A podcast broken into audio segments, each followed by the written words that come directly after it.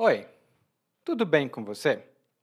Welcome to Intermediate Portuguese, the only podcast that truly helps you tell your story in Portuguese the way you do in your native language. This is Ali coming to you from Salvador, Bahia. The weather here is crazy again, but uh, it's good. It's good. If you want to visit, uh, welcome. And after listening to this episode, you'll have some good words to talk about tools that you use to do small do it yourself repair uh, things and work in your house. Uh, the term we use in Portuguese is actually uh, from French. It's bricolagem, and that's what you're going to learn today. Uh, of course, we have some useful words and some expansion in the learning guide. In the learning guide, which is getting bigger by the episode. if you're a subscriber, you know what I'm talking about. Includes a full glossary with extra notes, cultural notes, and expansions that are going to be very useful if you need to talk about that specific topic. And because this is meant to be a complete resource on that subject, one learning guide is the same as one big in depth lesson. If you would like to take a look at the learning guides, you can go to www.portuguesewitheli.com forward slash school and you'll have the chance to grab one free learning guide for yourself. But if you know what the learning guides are, but you wouldn't like to have all of them, rather just one episode, you can check the description of each episode uh, now to get the learning guide of that specific episode. So you can go to the uh, description of this podcast or the episode show notes, and that's uh, how you can get started. Agora vamos embora começar com o episódio 201, bricolagem e faça você mesmo. Minha filha está muito mudada e não sei se acho isso bom ou ruim. Antes, ela era muito preguiçosa. Morava e ainda mora comigo porque estava indo para a faculdade, mas o hábito dela sempre foi o mesmo. Ela se acordava perto de meio-dia e, quando se levantava, ia direto para o computador. A gente se preocupava com ela porque hoje em dia os jovens não têm muita resiliência para segurar o rojão. E minha filha não parecia ser do tipo que ia ser alguém na vida. Nem um macarrão ela sabia fazer. Mas as coisas ficaram diferentes com a chegada de um novo vizinho. Era o Adriano, um bricoleiro que tinha minha idade e com quem minha filha tinha desenvolvido uma amizade próxima. Hum, demais. E agora ela mudou. Está querendo fazer trabalhos manuais. Um dia desses, chegou em casa com uma caixa de ferramentas e outros materiais. Tinha ido a uma loja de construção. A primeira coisa que ela fez foi dar um jeito no encanamento do banheiro para consertar um vazamento antigo. Fiquei com o pé atrás. Nunca a conheci pegando no batente, mas resolvi dar uma chance. E não é que ela consertou? E aí ficou andando pela casa. Dizia que a gente precisava de uma reforma. Embora ela não conseguisse fazer tudo, ainda precisava que o Adriano lhe ensinasse um pouco mais, ia passar um pente fino na casa para ver o que podia ir adiantando. No jardim, disse que precisava de umas ferragens, uma pá e uma enxada para capinar. Ia preparar um canteirinho para as flores de que a mãe dela tanto gostava em vida. Ia ficar lindo. Na garagem, pegou uma furadeira, uma serra, umas tábuas e um monte de prego e martelo.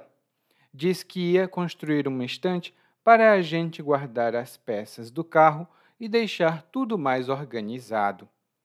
Nos quartos, ela planejava pintar com tinta antimofo, porque ficava muito úmido na época de chuva.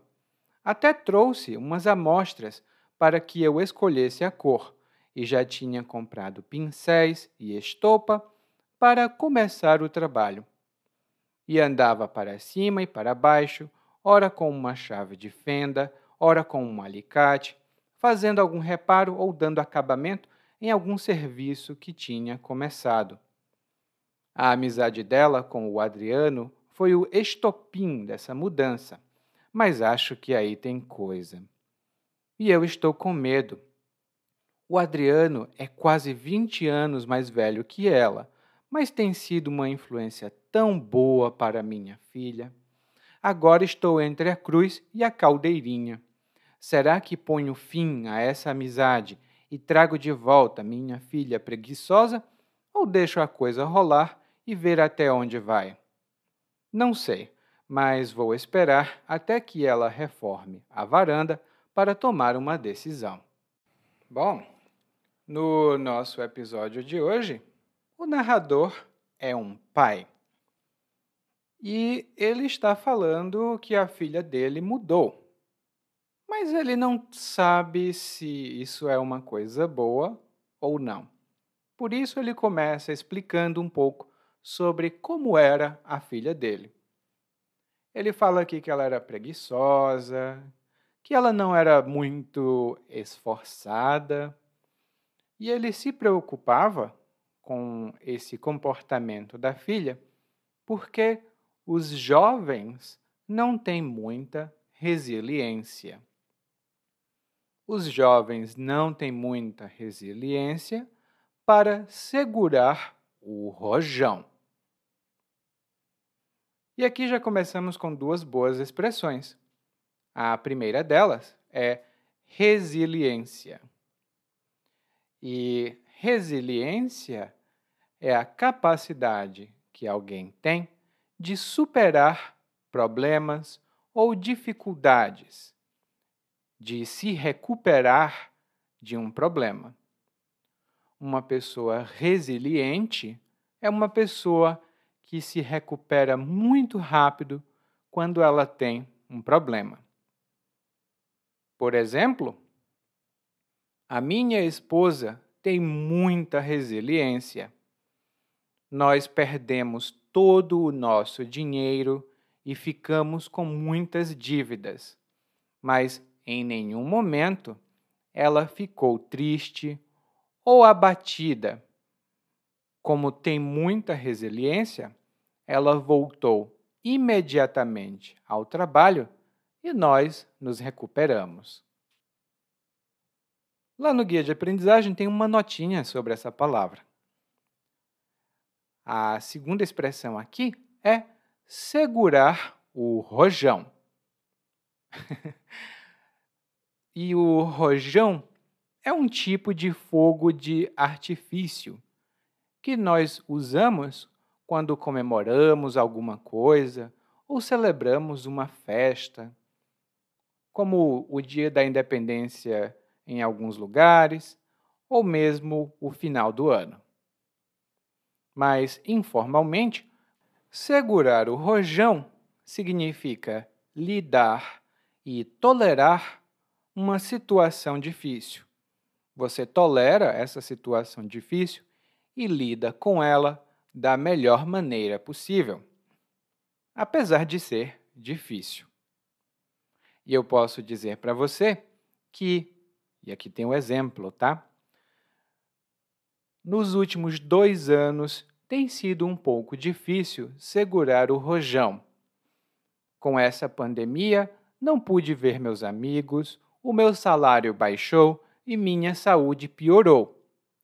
Estou segurando o rojão, mas não sei até quando e muita gente tem precisado segurar o rojão nessa época, né? Com crises financeiras e tudo mais. Bom, e o narrador faz aqui um comentário não muito legal sobre a filha dele, porque ele diz que achava que ela não ia ser alguém na vida. Ele achava que ela não ia ser alguém na vida. E aqui é só uma maneira informal de dizer que uma pessoa é importante ou vai ser importante. Essa pessoa é alguém. Por exemplo, eu sempre estudei porque sempre quis ser alguém na vida. Mas agora vejo que estudar não é suficiente para ser alguém. Estudar não é suficiente para ser alguém. Bom, ele tinha uma opinião muito ruim sobre a filha, mas depois diz que ela mudou. E ela começou a mudar quando chegou um novo vizinho. O vizinho se chama Adriano e ele é bricoleiro. O Adriano é bricoleiro. E bricoleiro é uma pessoa que pratica a bricolagem. O masculino é bricoleiro e o feminino é bricoleira. E a bricolagem é basicamente as pequenas um, reformas ou os pequenos consertos, e vamos falar disso, ou os pequenos reparos que você pode fazer manualmente na sua casa. Lá no guia de aprendizagem eu tenho uma observação melhor sobre isso, mas basta saber que a bricolagem é a prática de você mesmo ou você mesma fazer um trabalho manual em casa que outra pessoa contrataria um profissional. Por exemplo, se você quer reparar um probleminha na cadeira, isso é bricolagem. E aí o narrador diz: Bom, a minha filha ficou muito amiga do meu novo vizinho, é amiga demais, como ele fala. E ele diz aqui então como foi que a filha mudou. Primeiro, ela está querendo fazer trabalhos manuais.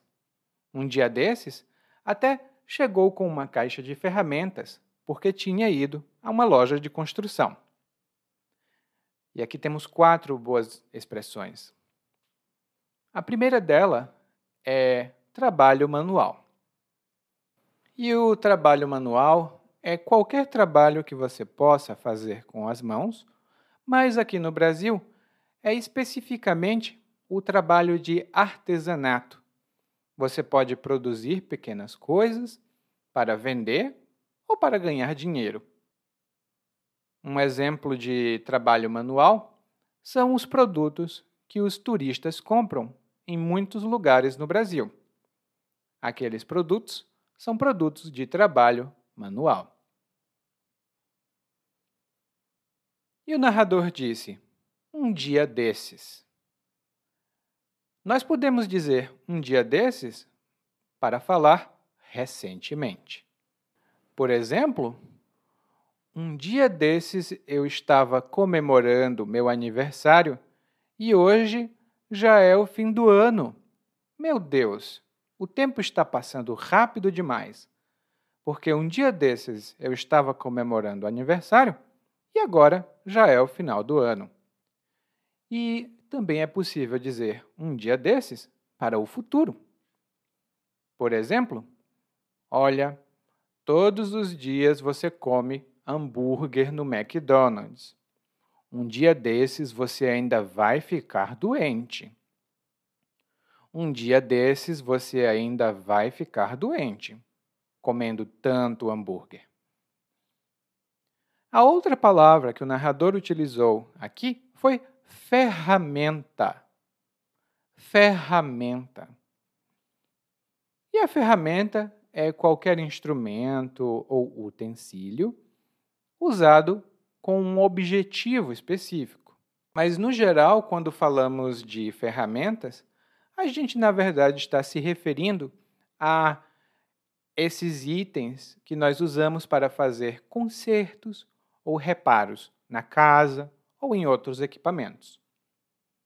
Por exemplo, quando uma pessoa vai morar sozinha, é essencial que ela tenha uma caixa de ferramentas, porque nem sempre é possível chamar alguém para ajudar.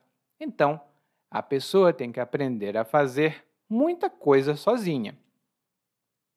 E, de fato, quando eu me mudei e eu saí da casa dos meus pais, a primeira coisa que eu precisei comprar foi uma caixa de ferramentas. E a última expressão que o narrador falou aqui, na verdade, foi um tipo de loja, que foi a loja de construção, ou a loja de materiais de construção. Esse tipo de loja vende produtos para construção, como obviamente fala, mas em geral também vende produtos de decoração e outros tipos de trabalho que você pode fazer na casa. Por exemplo, trabalhos no jardim ou trabalhos no teto, não importa onde. Essas lojas de materiais de construção vendem de tudo para casa. Inclusive, quando a pia da cozinha deu um problema, eu fui a uma loja de construção para comprar uma pia nova. Na verdade, não foi uma pia, foi outra parte, mas foi parte da pia. Nos Estados Unidos, por exemplo, existe uma loja chamada Home Depot, ou alguma coisa assim, que é um tipo de loja de materiais de construção e produtos para o lar. Bom, então o narrador começa a falar as coisas que a filha dele fez. E, na minha opinião, ela fez muito bem porque ela nunca fazia nada, então já começou muito bem. Porque, primeiro, ela deu um jeito no encanamento. Ela deu um jeito no encanamento. E dar um jeito em alguma coisa significa consertar essa coisa. É como reparar essa coisa para que ela volte a funcionar bem. Por exemplo, alguma coisa aconteceu com a minha mesa que ela não fica mais firme. A minha mesa não fica mais firme e por isso acho que preciso dar um jeito na perna da mesa. Se eu der um jeito na perna da mesa, ela vai ficar firme de novo. No guia de aprendizagem, eu tenho umas notas adicionais sobre essa expressão. E a filha do narrador deu um jeito no encanamento. E o encanamento é o sistema de canos de uma casa, por exemplo. E dentro desses canos passa a água e também temos o encanamento de gás. Cada parte individual do encanamento é o cano, que é um tubo comprido, que pode ser mais grosso ou mais fino, a depender de quanta água passa nele. E o exemplo que eu posso dar também é um comentário sobre isso. É muito perigoso ficar com um problema no encanamento por muito tempo, porque a água pode sair e se infiltrar na casa toda e destruir a estrutura. E realmente é muito perigoso ter problemas no encanamento. Lá no guia de aprendizagem eu tenho algumas notas adicionais sobre essa palavra, porque é muito importante aqui no Brasil. E ela deu um jeito no encanamento do banheiro, né, para consertar um vazamento que tinha um vazamento muito antigo. E consertar é o mesmo que reparar. Mas no Brasil é muito mais comum dizer consertar. E consertar significa dar um jeito ou fazer algo que não estava funcionando voltar a funcionar, porque você fez algum tipo de reparo ou manutenção. E quando ela consertou o vazamento, significa que ela desfez o vazamento. Ela conseguiu resolver esse problema. Porque o vazamento é quando o líquido ou o gás escapa de onde ele não deveria escapar. Num vazamento de gás, por exemplo, você escuta um som como e é muito perigoso quando tem um vazamento de gás. E o exemplo que eu posso dar é: alguma coisa está acontecendo. A minha conta de água normalmente não é tão alta. Eu pago pouco. Mas no mês passado, a minha conta veio muito alta. Eu acho que nós temos um vazamento em casa, porque eu não gasto tanta água. Nós temos um vazamento em casa. Também sobre essa palavra, tenho algumas notas lá no nosso guia de aprendizagem. Bom, o narrador disse que ficou com o pé atrás quando viu a filha fazendo esse trabalho, porque nunca viu ela pegando no batente. Ele ficou com o pé atrás quando viu a filha fazendo o trabalho, porque ele nunca viu ela pegando no batente. E aqui temos duas boas expressões informais. A primeira delas é ficar com o pé atrás, ou estar com o pé atrás. E quando você fica com o pé atrás, significa que você não confia em alguma coisa, você suspeita de alguma coisa, você fica com o pé atrás. Por exemplo, o meu irmão me pediu 10 mil reais emprestados. Ele quer investir num novo negócio. Eu não sei, não. Eu estou um pouco com o pé atrás porque o meu irmão não é um bom investidor. Eu estou um pouco com o pé atrás porque o meu irmão não é um bom investidor.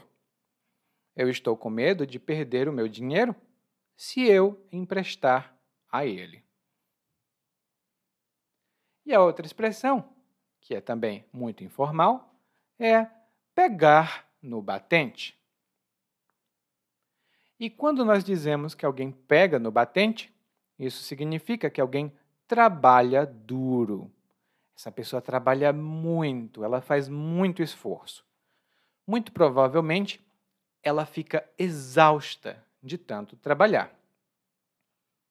Por exemplo, eu acho que vocês deveriam parar de ficar conversando e ir pegar no batente. Eu acho que vocês deveriam parar de ficar conversando e ir pegar no batente, porque eu não pago o salário de vocês para que vocês conversem. Então, é bom ir pegar no batente. E, para a surpresa do narrador, a filha dele consertou o problema. e, depois de consertar o vazamento no encanamento do banheiro, a filha dele ficou andando pela casa. Ela ia para um lado, ela ia para o outro, e disse que eles precisavam de uma reforma. Eles precisavam de uma reforma. E aqui uma observação importante, tá? Porque a reforma pode ser quando você constrói uma nova parte na casa ou quando você conserta, repara e melhora alguma coisa na casa ou em um apartamento, não importa. Em português, não é comum dizer renovar uma casa é comum dizer reformar uma casa. E agora temos o nosso exemplo. Todos os meses, o José enviava um e-mail para o programa de televisão, porque o programa prometia reformar a casa dos telespectadores. O programa prometia reformar a casa dos telespectadores.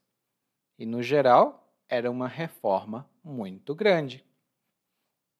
E, de fato, aqui no Brasil, alguns programas de televisão fazem a reforma dos telespectadores, que são as pessoas que assistem o programa. Eu já vi isso acontecer em outros países, mas não sei se é comum. E você, o que acha? Você gostaria que um programa fizesse a reforma da sua casa? Eu não gostaria, porque essa casa aqui não é minha. Mas eu queria uma reforma.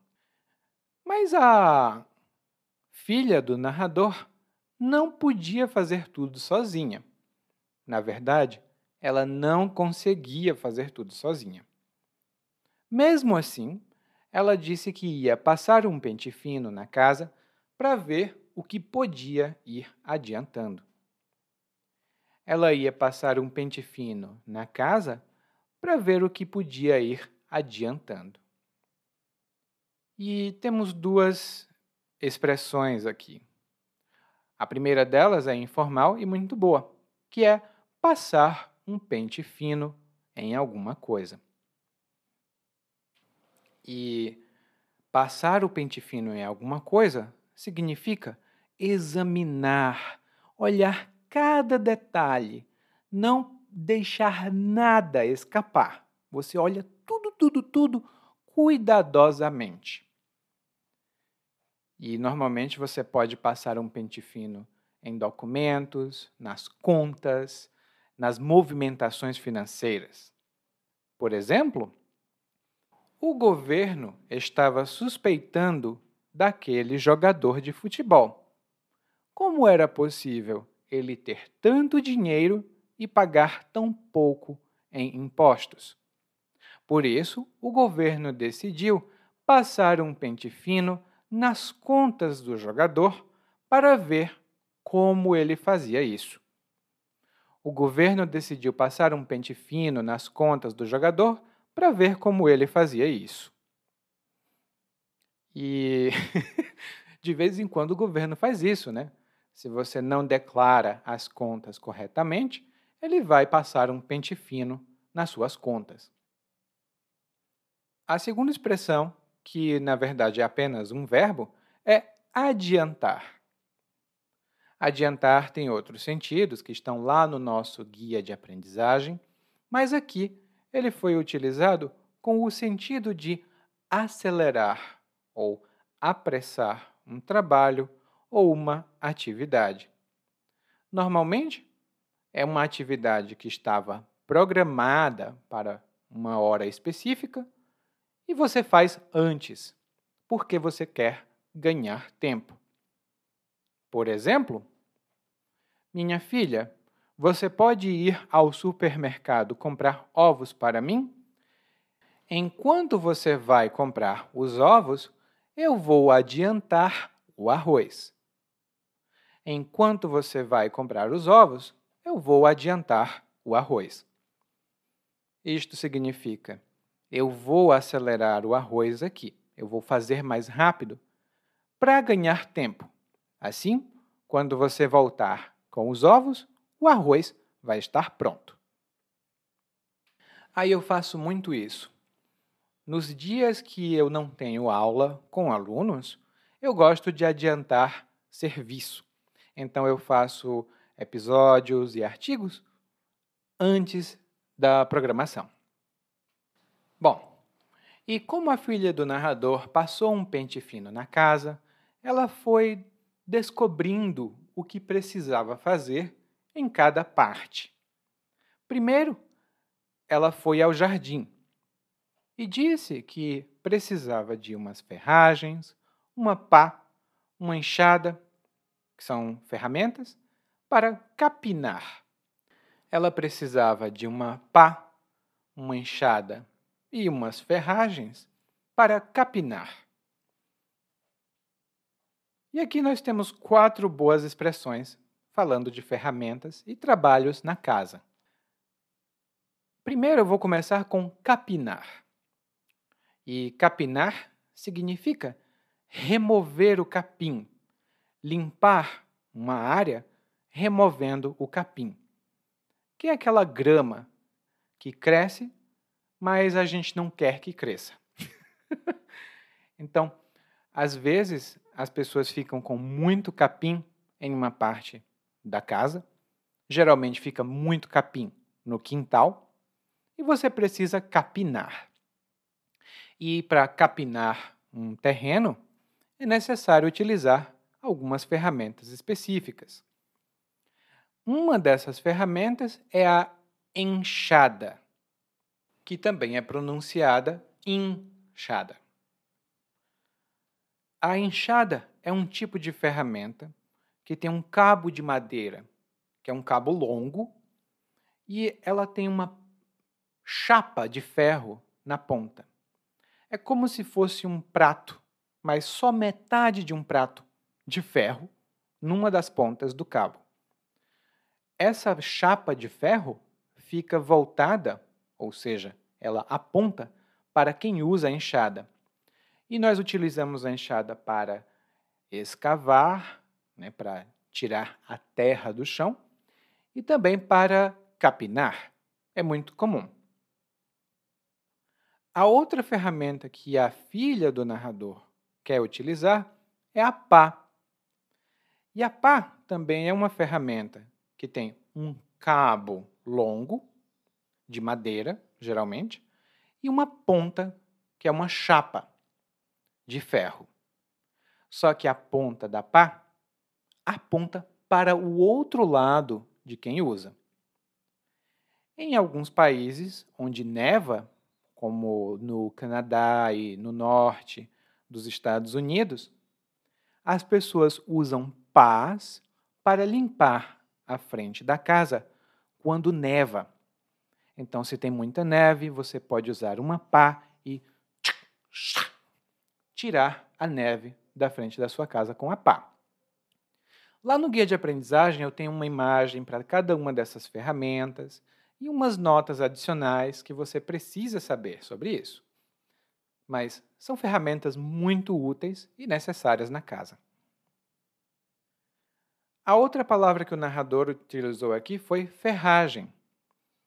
E a ferragem é qualquer instrumento feito de ferro ou pedaço de ferro em geral utilizado na construção. Aqui no Brasil, uma pessoa que faz portões de ferro, por exemplo, precisa ir a uma loja de ferragens para comprar essas coisas. Se você faz trabalhos assim, então você precisa ir a uma loja de ferragens. E o que, que ela ia fazer no jardim além de capinar? Bom, ela ia capinar e preparar um canteiro para as flores que a mãe dela gostava em vida. E aqui nós descobrimos um detalhe. A filha do narrador já não tem mãe viva. Quando nós falamos em vida, quando nos referimos a alguém, isso significa que essa pessoa já não está entre nós. Eu posso dar um exemplo como em vida, a minha avó sempre dizia que era importante estudar. Em vida, a minha avó sempre dizia que era importante estudar. E a filha do narrador ia preparar um canteiro para as flores. E o canteiro é uma parte de terra, né? é uma porção de terra onde as pessoas plantam é, legumes, vegetais e também flores. É uma porção específica da terra e ela é preparada de maneira diferente do restante do jardim. Daí, a filha do narrador foi à garagem e lá ela pegou uma furadeira, uma serra, tábuas, prego e martelo. ela pegou muita coisa, mas é necessário. Primeiro, ela pegou uma furadeira. E a furadeira é uma ferramenta, é um tipo de equipamento elétrico. Ele parece uma pistola, é como se fosse uma arma mas ele tem uma ponta fina que gira bem rápido e faz. E você pode fazer buracos na parede.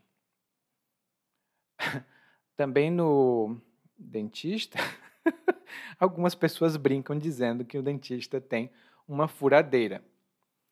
mas não é, é outra coisa. Bom, então, a furadeira você faz buracos na parede, você fura. E lá no guia de aprendizagem, como eu disse, temos algumas informações adicionais, mas a furadeira é muito utilizada quando você vai colocar coisas grandes e pesadas na parede. Ela também pegou uma serra. E a serra é uma ferramenta feita de ferro, né? Ela geralmente você segura a serra com uma mão só e ela tem dentes. Você bota a serra para frente, puxa, vai e volta, vai e volta, vai e volta. E esse vai e volta, esse é quando espero que você não tenha medo desse som. Mas a serra corta quando você faz esse movimento.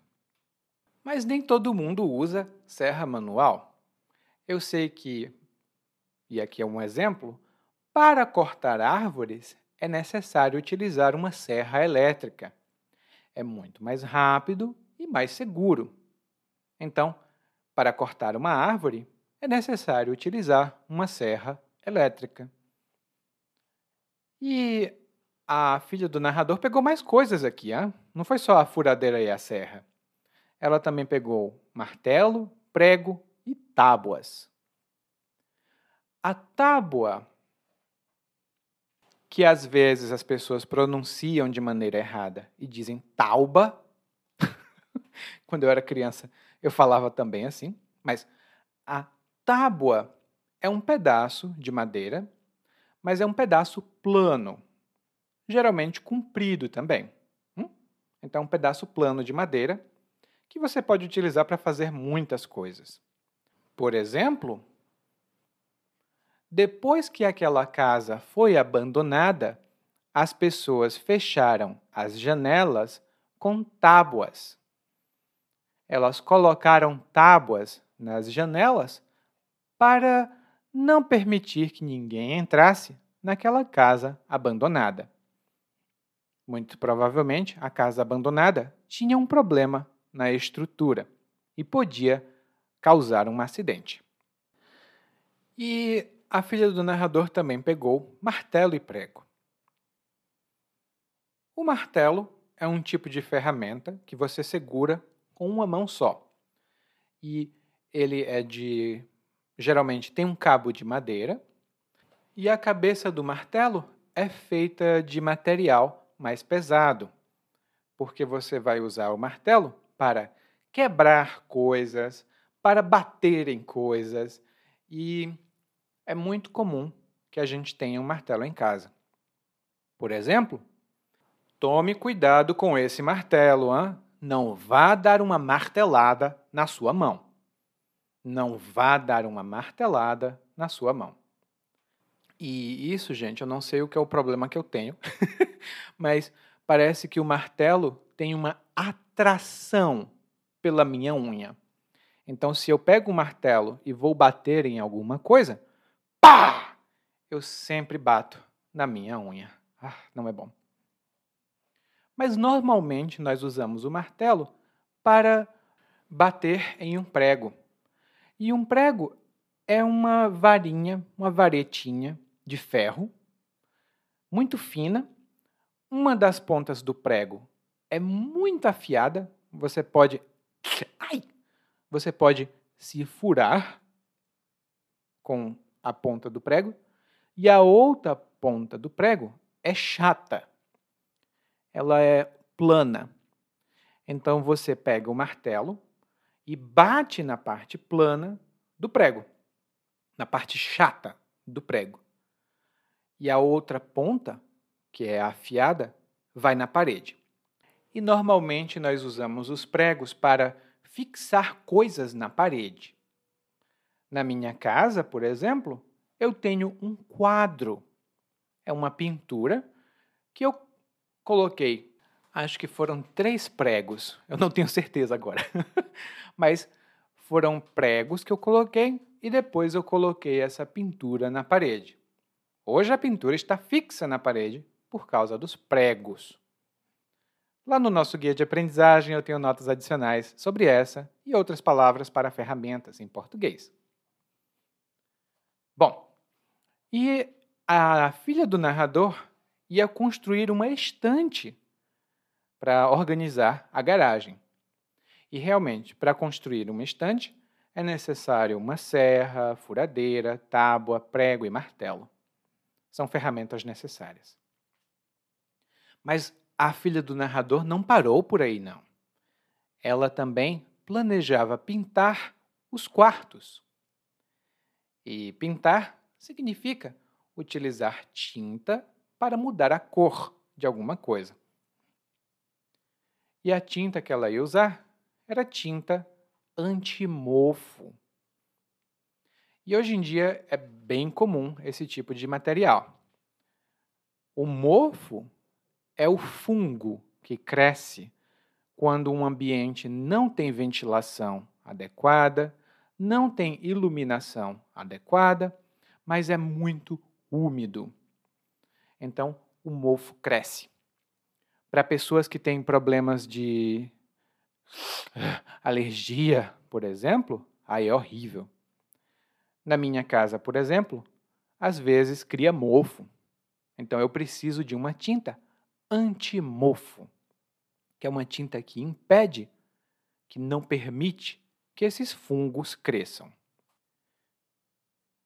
E ela trouxe umas amostras para o pai dela, né? ela trouxe umas amostras de tinta para ele escolher a cor. E a amostra é uma palavra muito boa quando você vai comprar alguma coisa. Porque a amostra é um pedaço de um produto original é uma pequena parte de um produto original, mas essa parte não tem valor comercial. Uma amostra não é para vender. É para que os potenciais clientes experimentem para ver se gostam ou não daquele produto. Se a amostra for boa, elas podem comprar o produto original. Por exemplo, eu estava passando no shopping quando uma vendedora me perguntou se eu não gostaria de receber uma amostra de um perfume muito bom. Claro que eu quero receber. Eu posso usar essa amostra por uma semana e depois eu volto lá e digo: é, vocês teriam uma amostra para me dar? e, é, eu não sei se isso acontece onde você mora, mas aqui eu vejo muitas pessoas que não compram perfumes. Elas vão a uma loja, pegam uma amostra e vão embora. Não é muito legal, mas a gente faz o que pode para economizar dinheiro. E no caso, a filha do narrador trouxe amostras de tinta, né? porque é muito importante. A cor que está no papel nunca é a cor que vai na parede então é bom ter uma amostra de tinta. E para pintar uma casa, você precisa ter uma coisa para aplicar a tinta e outra coisa para limpar a sujeira no chão. Para aplicar a tinta, nós utilizamos o pincel. Pincel. E o pincel é uma ferramenta, um instrumento, geralmente de madeira ou de plástico, mas ele tem pelos, como cabelos, numa ponta. Você mergulha esses pelos numa ponta e passa eles na parede ou em outra superfície que você precisa pintar. E quando era mais jovem, minha mãe era pintora profissional. Então, lá em casa nós sempre tínhamos vários tipos de pincéis para pintura, de quadros e também de parede. E a estopa é o que nós usamos para limpar. No geral, a estopa é mais utilizada em oficinas de mecânica, mas quando nós fazemos pintura em casa, às vezes é bom ter um pouco de estopa para não sujar tudo né, e limpar a tinta quando a tinta cai onde ela não deveria cair. A estopa é feita de é, restos de linho, restos de tecido que a gente usa para fazer limpeza. E aí o narrador continua aqui falando que a filha dele andava para cima e para baixo, ou seja, ela não ficava quieta.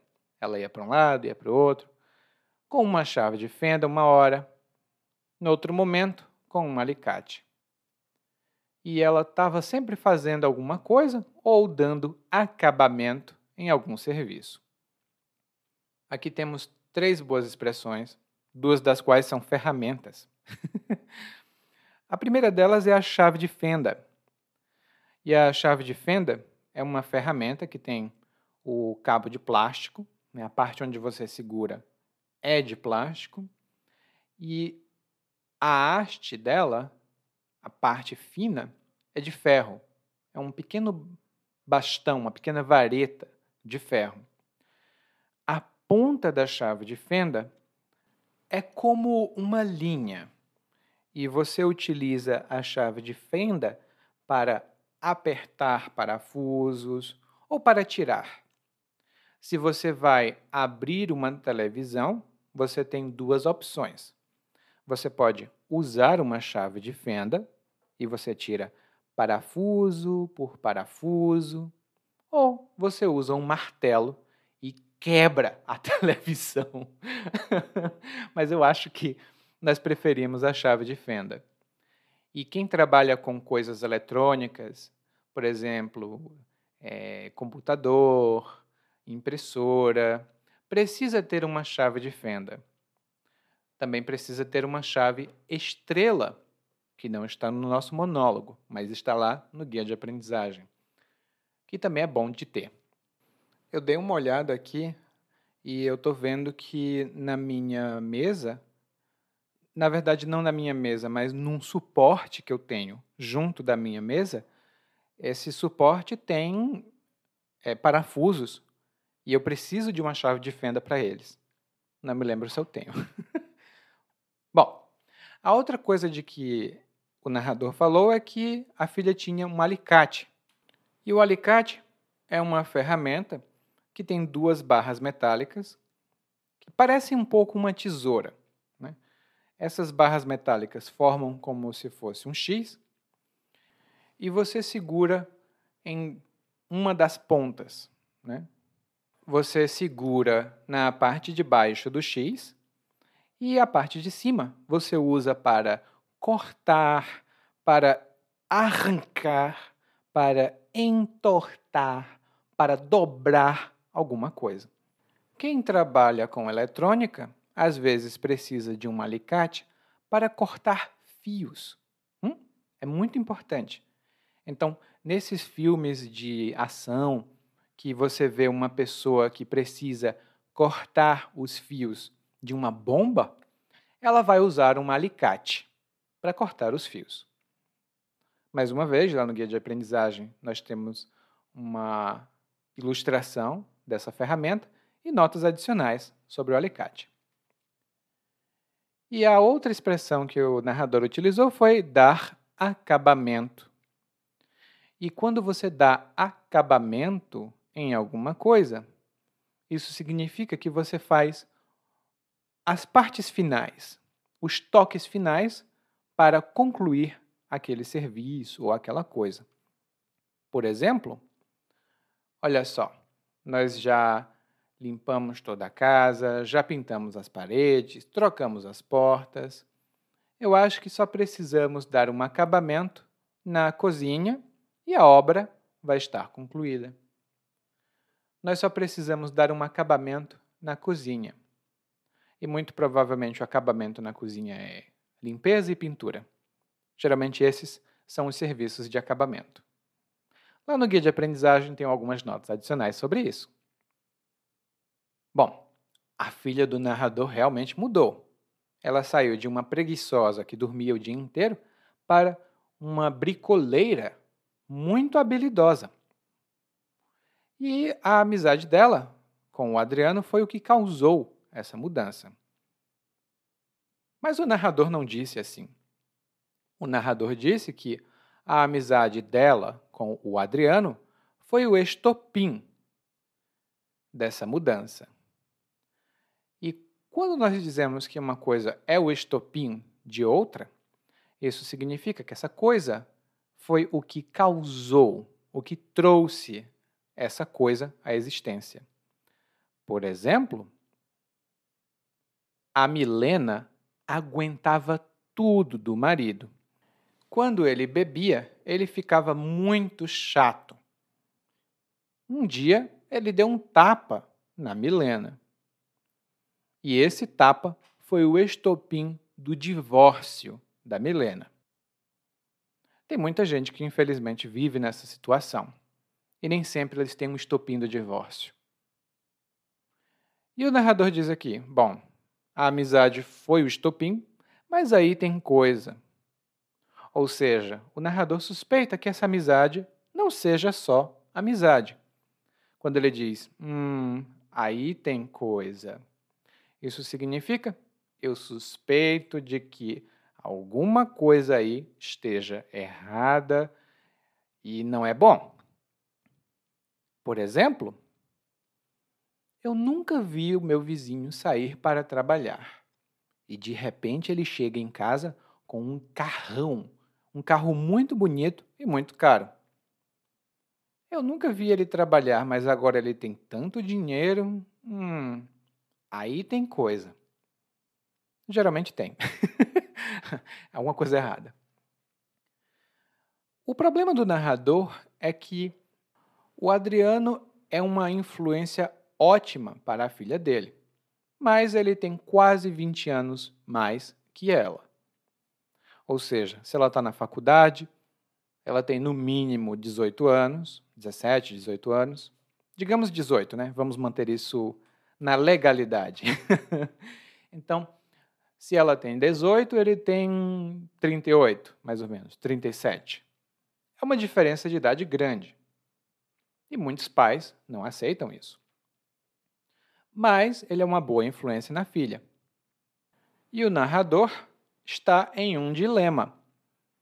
Ele está entre duas opções muito difíceis e ele não sabe como escolher. Mas a expressão que o narrador utilizou foi que ele está entre a cruz e a caldeirinha. entre a cruz e a caldeirinha. Lá no guia de aprendizagem eu tenho notas adicionais sobre essa expressão, mas basta saber que quando você está entre a cruz e a caldeirinha, você tem que fazer uma escolha e as duas opções que você tem são horríveis para você. É um dilema mesmo. Se você escolher um, vai ter problema com o outro. É impossível ter uma boa resolução nesse caso. E qual é o problema aqui? O narrador quer saber se ele põe fim a essa amizade e tem aquela filha preguiçosa de novo, ou se ele deixa a situação continuar do jeito que está, para ver até onde vai. Bom, a primeira coisa que eu tenho a dizer aqui é que por fim em alguma coisa significa o mesmo que terminar. Ou seja, ele vai terminar a amizade da filha com o vizinho, ou vai deixar o vizinho continuar com ela. E o narrador não sabe o que fazer, mas ele sabe quando ele vai tomar uma decisão. Ele vai esperar, primeiro, a filha fazer uma reforma na varanda da casa e depois ele toma uma decisão.